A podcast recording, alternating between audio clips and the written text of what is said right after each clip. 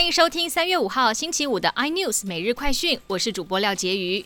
以下为本日精选新闻：监察院公布最新一期廉政专刊，也让卫福部长陈时中的财产随之曝光。陈时中的现金存款有三十万，与妻子共有存款是三百五十九万，名下有七笔土地、七笔建物，还有一张三十万元的高尔夫球证，但房屋贷款仍有五千多万元。中国全国人大会议于今日开幕，前香港特首董建华也出席会议，却在离场时不慎在台上跌倒，被一旁其他政委整个环抱起身。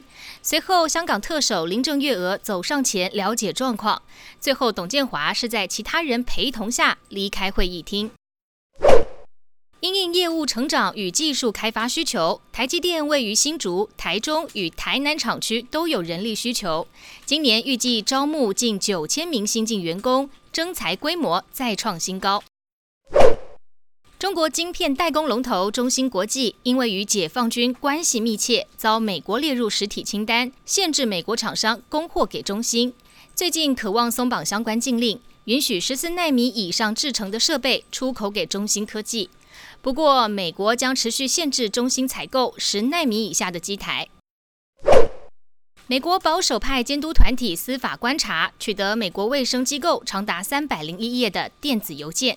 当中明白揭示，北京当局与世界卫生组织联手隐瞒新冠肺炎疫情，其中包括防疫专家佛气和下属的通联记录。显然，佛气也知情。更多新闻内容，请锁定有线电视八十八台 MOD 五零四频道 iNews 最正晚报，或上 YouTube 搜寻三立 iNews。感谢台湾最大 Podcast 公司声浪技术支持。